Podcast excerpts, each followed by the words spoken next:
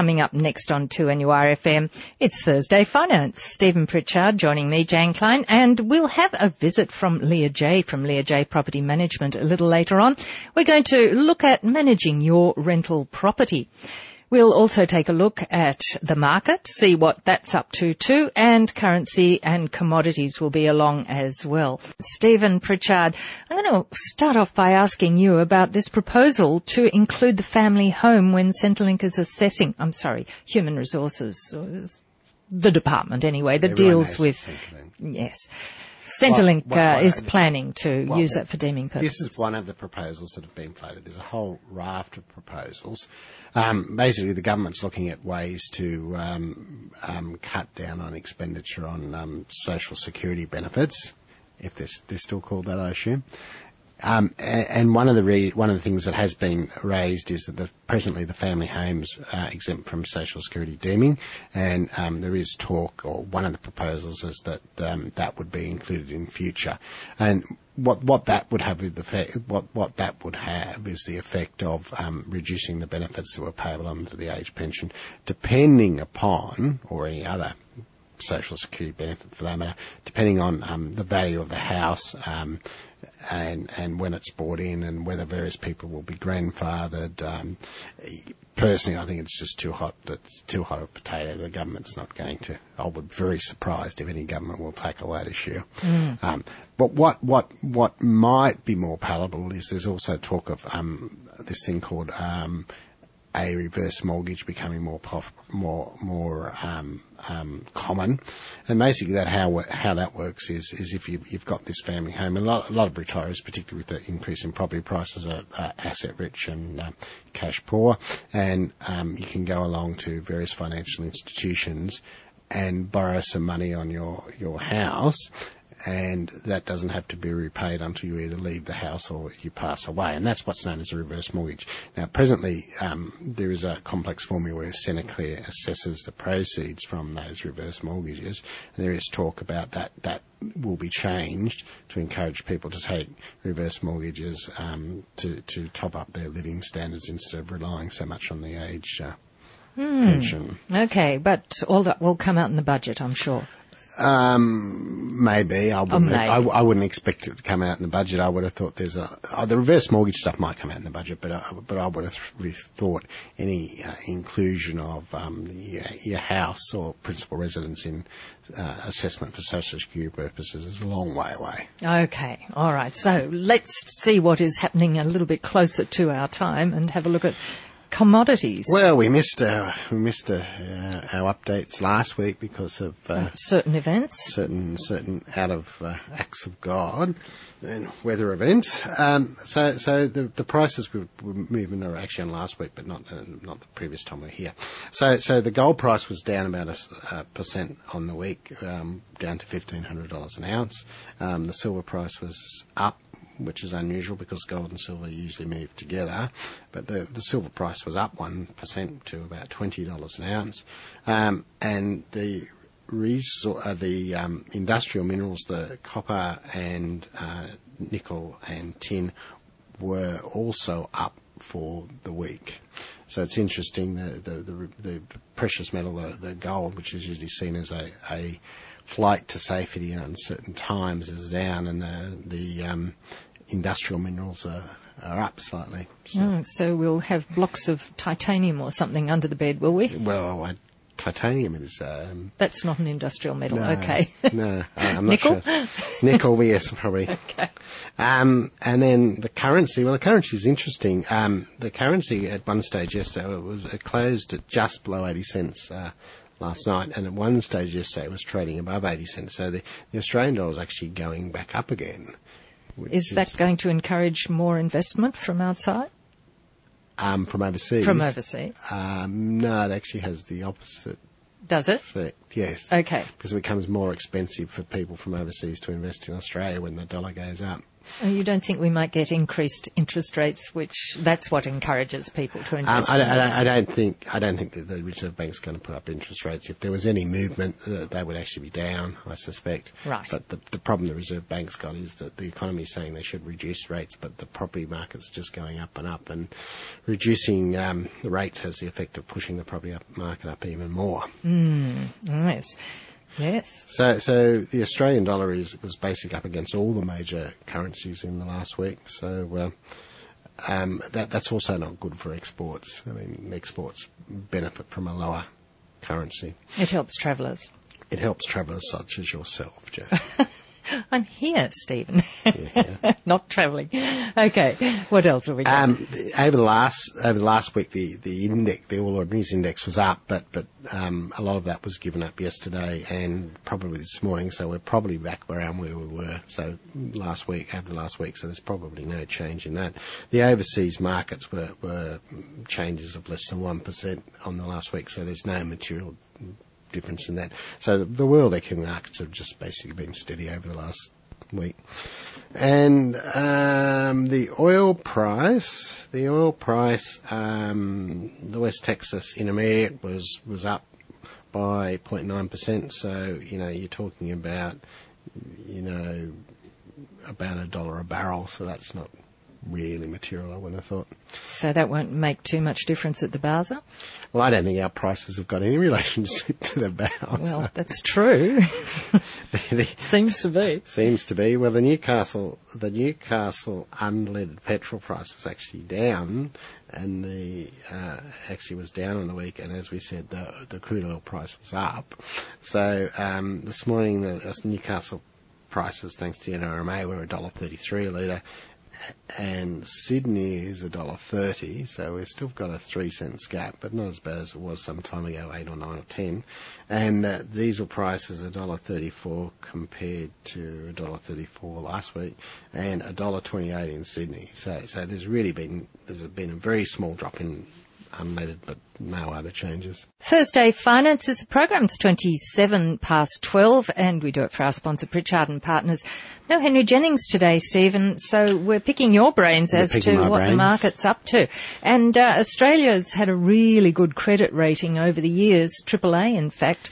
There's some talk that that might be at risk. Uh, Yes, um, Goldman Sachs came out yesterday and said that there's a risk that Standard and Poor's, which is one of the credit rating agencies, would put um, Australia's AAA credit rating on negative watch with the possibility that it may have been downgraded. Um, personally, I don't know, you know, why anyone takes any notice of the credit rating agencies because they got it so wrong during the GFC, which is basically what caused the GFC. But there still seems to be um, a, a body of people who do, and the result of the down, a possible downgrade would be the funding costs of the Australian government would go up because they people would pay want a higher return for a lower rate, a credit rated um, Right. um, that's assuming, of course, the other credit rating agency puts it down as well. Right. So there's two major credit rating agencies, Moody's and Standard & Poor's. So the result of this would would be that the funding costs of the Australian government, its interest costs would go up, and likewise for the for the Australian big Australian banks who are big overseas borrowers would pay more. So it's overseas money that's going It's to cost overseas more money would cost more. credit yes, rating yeah. overseas down. wholesale money. And and as a result of that, and a comment from the um, the uh, chairman of the Australian Prudential Regulatory Authority yesterday that uh, banks are going to be quite required to increase their capital, which has been talked about for a while, and APRA seems determined that this is going to happen. Um, the the banks um, fell dramatically yesterday, or considerably, which pushed the whole market down. So you know, if if the credit ratings drop, um, bank funding costs will go up. Um, also, if they're, they're forced to raise additional capital, which which seems is going to happen, um, their ability to pay dividends or their growth in, or at the very least, the growth in the dividends um, won't occur, and um, the bank share prices will probably continue to fall, which which they did this morning on on these announcements that came out yesterday. So you might expect less of a return from your bank shares if that happens. Yes, I mean, it's not looking that um, CBA is going to get to the $100 in the next month or so at the moment. Right. Okay, let's move over to Western Australia and the Pilbara. And Fortescue's been sacking some workers. Yes, Fortescue's, um, as we spoke about before, Fortescue, because of the fall in the iron ore price and the continuing fall in the iron ore price, although it was up slightly this week, um, Fortescue's trying to uh, uh, tighten costs and pull in their belt, and one of their big costs is workers. They've put off um, 200 or so in the last week, and they're talking about numerous other workers are going to be put off in uh, the near future. I mean, it's basically a matter of you know the company's got to survive by by cutting costs, and you know that's where most of the costs are. Well, that's where a lot of the costs are that can be cut. I mean, once you've built the infrastructure, I mean, you, you bought your your trucks and stuff. You can't really cut them. The really variable cost that's left is the unfortunate the employees, and and uh, I think Fortescue is getting the publicity um, because they're so large, but there's been cuts up here in the Hunter Valley in the, the coal mining industry, and there's still ongoing cuts. Mm. Now, what about the big tour, uh, big two rather, Wesfarmers and Woolworths? How are they faring? In oh, that's interesting. Uh, yesterday, Wesfarmers um, came out and said that their market share is continuing to increase against um, coal, uh, against uh, Woolworths, um, both in the um, Coles, uh, Coles grocery brand and the Bunnings um, hardware brand um, against Woolworths, uh, Woolworths um, shopping grocery shops and uh, the Masters. I mean, Masters so far is generally um, seen to have been a bit of disaster, um, uh, and um, I think one of the reasons is, I mean, if you look around here, the Bunnings has got all the best sites, and if you want to, if you want to go to Masters and you live in the city here, you've got to go all the way up to Heatherbrae, where there's, you know, it's just not going to happen mm. unless, unless you're keen on travelling up there. But I, but I wouldn't. If you, mm. they basically sound the same goods, you'll go to the closest ones. So anyhow, Woolworths is, is looking at um, reducing their prices in order to stem the market share loss, um, and, and um, they're trying to restructure Masters to to stem the losses and hopefully move into a profit, which they're talking about Woolworths is talking about getting Masters into a profit by 2016. So that's the real battlefield at the moment, the hardware shops yes, business of yes, Wesfarmers and Woolies. Yes, mm. yes. And unfortunately, Woolworths was late to the late to the business, and mm, Bunnings has got the best sites. Mm. Okay, what about Tatts? Now they seem to be spending a bit of money and to look a bit different, buying yes, a new dress. Yes, perhaps. this is one thing that Henry would hate. Um, Tatts is going to rebrand their wagering business um, to more to more accurately compete against Tat to to to, to increase their competition chances against Tabcorp. So, you know, all this rebranding. I mean, I, I don't really know whether it does any good. I mean. But will they be going? That costs a lot of money. And so I suppose these businesses are more online now than they yep. used to be. Yeah, mm. yeah. This is Thursday Finance for our sponsor Pritchard and Partners. And our market snapshot at the moment, and Stephen Pritchard is sharing his knowledge of the market. Um, MYOB is floating. Yeah, MYOB is an accounting software um, for the, that's used by a lot of small businesses, and um, it, it, was previously listed on the stock exchange, and then was taken over by private equity and has been sold, I think, from one private equity fund to another private equity fund. Now, now they're looking to raise additional capital on the um, share market. Um, there's been a draft prospectus going around. Um, Australian institutions have come to the view that the price being asked for the business is too high, and they're trying to now market it overseas. Um, if that doesn't raise sufficient capital, you'd expect that the price range that they're going to issue the shares will be uh, decreased and become more palatable to Australian investors. Hmm. Are there any other competitors in the market? Uh, there's a number of competitors. The two major competitors is is, is which provides um, uh, accounting software for small business and accounting practices, and the growing competitor, or the one the one that is actually taking market share of um, if it's occurring like it is in our practices, is online software from New Zealand called Xero. Um, and Xero claims to have approximately 400,000 users of their software. The, ma- the major difference is that Xero is a, a, cloud type software. It's done across the internet, and MYOB has ma- the majority of MYOB stuff is installed on your own PC, but they do have a, or are attempting to develop a cloud version. Um, you know, Xero share prices halved in the last year, but but you know. When we're talking about that, we're talking it's dropped from forty dollars to twenty dollars. I mean, Xero share price at one stage was just going up vertically um, and now it's come back a bit. So the cloud is becoming more and more important in all sorts of areas, isn't it? Um, yes, and it raises a number of issues that people don't typically think about. I mean, one of them is, is where is the data actually stored? I mean, Xero's data is stored in the um, US, so um, you get, you're making yourself subject to US law, and one of the other vendors' data is stored in um, somewhere in China. Um, so you, you, know you, need to ask about the security of these vendors, and if what if something goes wrong, um, have you got a backup of your data here in Australia? Mm, yes. I mean, I don't know what the US law says, but I don't really want to find out. In China, I imagine it'd be worse. yes. Hmm. So iiNet uh, seems to be on the market.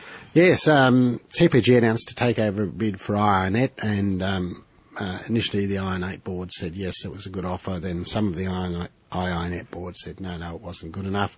And then in the last week, M2 Group, which is another technology com- company, has come along and made a higher offer. So I'd expect um, you wouldn't be rushing in and accepting either offer at the moment. Just sit back and wait until it plays out. Wait for the auction. Uh, oh, well, that's what's already happened. I mean, TPG is not likely to come back with a higher offer mm-hmm. or, or, may come back with a higher offer. So this is a friendly takeover, we're assuming, with the. Oh, I don't think it is. Ah, no, so, okay. I think I think the the, the the, the it started reasonably friendly with iiNet and TPG, um, but then there was some dissension in the iiNet board. So I'm not I don't think you'd class it as friendly at this stage. Mm.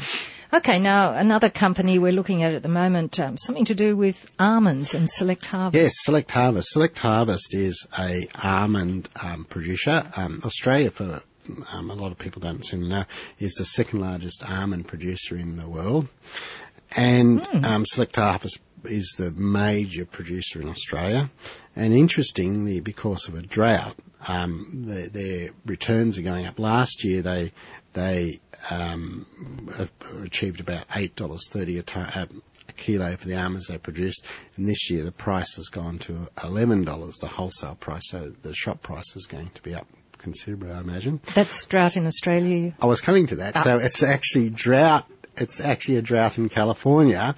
Um, the almond producer, which California is the world's largest almond producer, or the US, um, a drought in California has um, um caused a um, um, decrease in production in the US, and that is actually benefiting the Australian mm. producers. So Australia is actually benefiting from a drought Somewhere, yes, isn't that nice? And of course, there seems to be an increasing demand for almonds. I, I noticed a health shop over the road in Hamilton sells large bags of almonds, and you know everyone seems to be eating these almonds for breakfast.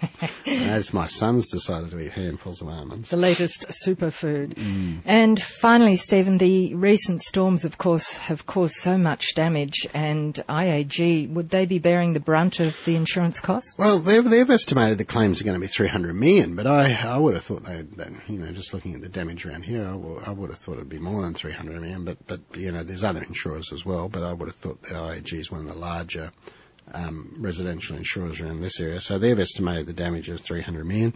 Um, they, they, some of that will have been reinsured, but no doubt it will have some effect on their profitability in the next half year. So that might affect dividends, might affect share prices. I wouldn't think I wouldn't have thought it would affect dividends. I would have thought the share price had already been factored in once they announced the the 300 million. I think it'll affect the profitability though.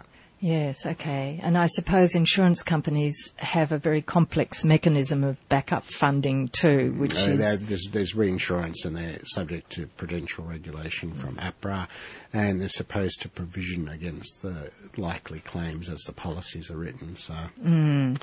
I don't think there's any difficulty about them paying. I'm sure there's no difficulty about them paying. It's just the, the amount that they're going to have to pay. Yes.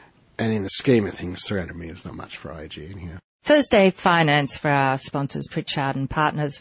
And Stephen Pritchard, well, rental properties, they're often a very good investment and they need to be managed. Rental properties are, are very, property investments very popular at the moment. I thought we'd get Leah Jayer on, who's um, had over 20 years experience in um, managing rental properties for investors and us just talk about um, managing rental properties. So, so Leah, when, when people first look at um, decide to go and buy an investment property for, for renting out, what should you think they should look for? Oh, Stephen, I think what is really important, they should first of all establish what their budget, what they can afford, and then look for the best possible property in the most sought after location that they can go for. Once having done some research and establishing that, low maintenance is really important. Something that um, is going to be attractive to tenants, and so you need to do your homework to know what that's actually going to be. A safe bet is always close to public transport and schools not so much on busy roads and um, highways. And I think probably buy something that actually feels really good to you and that you'd be at some stage comfortable to live in if it came down to that. Doesn't have to be fantastic, but generally something that's really fresh, clean, and um, you know presents really well. So, so properties that are fresh and clean and presents well rent better than than properties that are a bit run down and tired tired looking. Much so. And look i've been um, i've been managing properties for now for about 27 28 years. And over that time we've seen a huge um, change in the type of people investing in property. Um, there are now a lot more people renting properties as well. So the the expectations of people are much higher. So gone are the days um, where you can rent out shabby, dirty, um, unkept properties, so to speak, and we have a lot more legislation around now as well. Um, but it, it's for the um, for the owners and for the tenants. It's just really important that they present those properties in the best possible light. So you said that the, the people who are renting out properties have changed over the last 20 years. What, what did you... Oh, that's, yeah. Look, that's interesting. Back 20 years ago, our investors were, I call them traditional investors. They were generally people who had paid off their own home. They had um, then gone on and saved money for an investment property. They'd gone out and bought the next property, but they were, they were secure in other areas of their life over the last 10 or 15 years, there's been a, a, a, lot of more influence on people using the, the equity in their home, going out and purchasing properties, which then means that they, sometimes they're a little bit short because there's been, I don't know, pressure, there's been a lot of media attention on this sort of thing as well, and people go out and buy these, buy the properties and they don't really have the money to support and fund them because owning an investment property does take ongoing care and maintenance mm-hmm. and money. Yeah. yeah, I mean that's right. I mean, so that's the difference that I've noticed in the in the investors, the traditional investors, I call them. Yeah. So how how do you go about selecting the tenants that are going to the the property. I mean, that'd be yeah. a hard bit. You see all these terror, uh, horror stories on the television. Yeah. It, it, look, we, um, those horror stories exist and, and we see a little bit of it, but it comes down to tenant selection is like um, hiring somebody for a job, I guess. And, and when tenants are actually going to um, apply for a property, that's how they should look at it, that they're actually applying for a job. Because up until the last five or six, six months, the market's changed in the last five or six months, but prior to that, um, it was very difficult for people to rent properties in all our regions locally. So um, um, it's for them. It was yeah really take great care in putting together that application. In selecting it, we look for people who um, have got the capacity, number one, the capacity to pay the rent, whether they be working. Sometimes they may not have an income from work, but there'll be some other source of income. So it's thoroughly checking that capacity to pay. And it's also um, a, a, tenancy reference. If they've been renting from another agent locally, that carries a lot of weight. But not everybody's in that position. So sometimes it's, um, it comes back to us as property managers having a chat, having a talk to people and finding out a little bit about them as people and what they what they're about. So a little bit of gut feel, backed up by as much um, supporting evidence and documentation that we can. So it's like reference checking when you when you, if we employ someone, we bring up the previous employer and check the references and. Yeah, yeah check their check their work references. Not so much personal references, but we, we rely on them a little bit.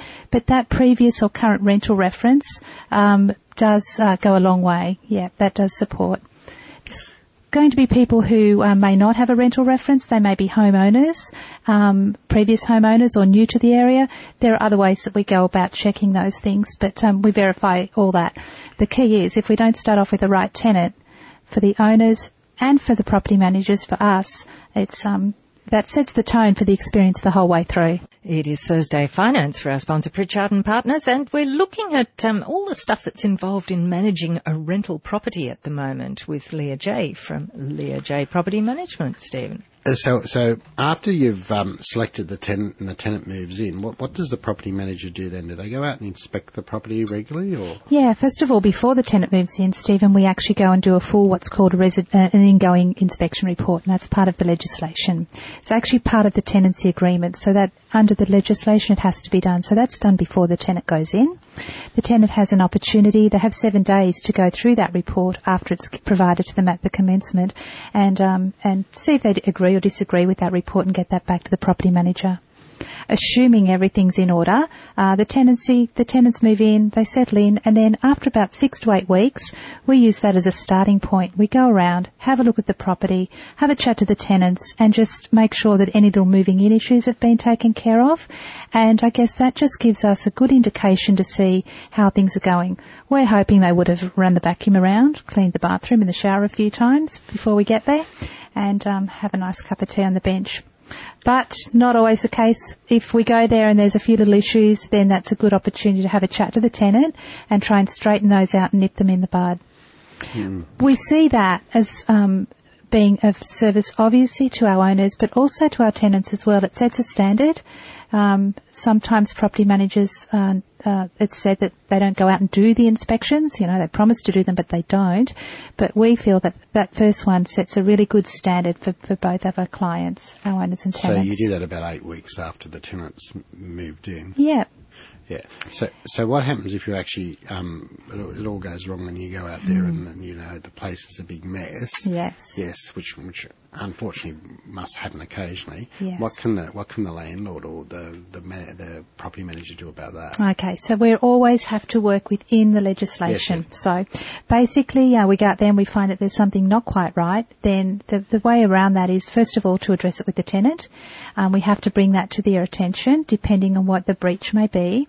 Um, go back and have a chat with your owner because we all our owners are different and they're they're investing in property for different reasons, and we it's we have to find out what that reason or that motivation is. Sometimes it's to keep the tenants in, in place because they don't want to have the property vacant. Others, it's about making sure that property is looked after. If um, if it's a matter of okay, the breach is too bad, then we have to come back and we issue uh, termination notices as a reflection on what that breach may be, and uh, and then follow that process through.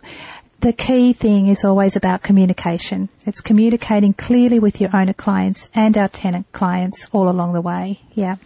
And so, what about when we've had um, the weather events we had last week and the rental property gets damaged? Who, who looks after the fixing all that up? Does the, the property manager do that, or does the Yes. does the owner has to go out and climb on the roof and put Well, the tiles back on? At this time, um, when things like we've just experienced last year, I guess that's where it's good to have a property manager and not to be managing your own property.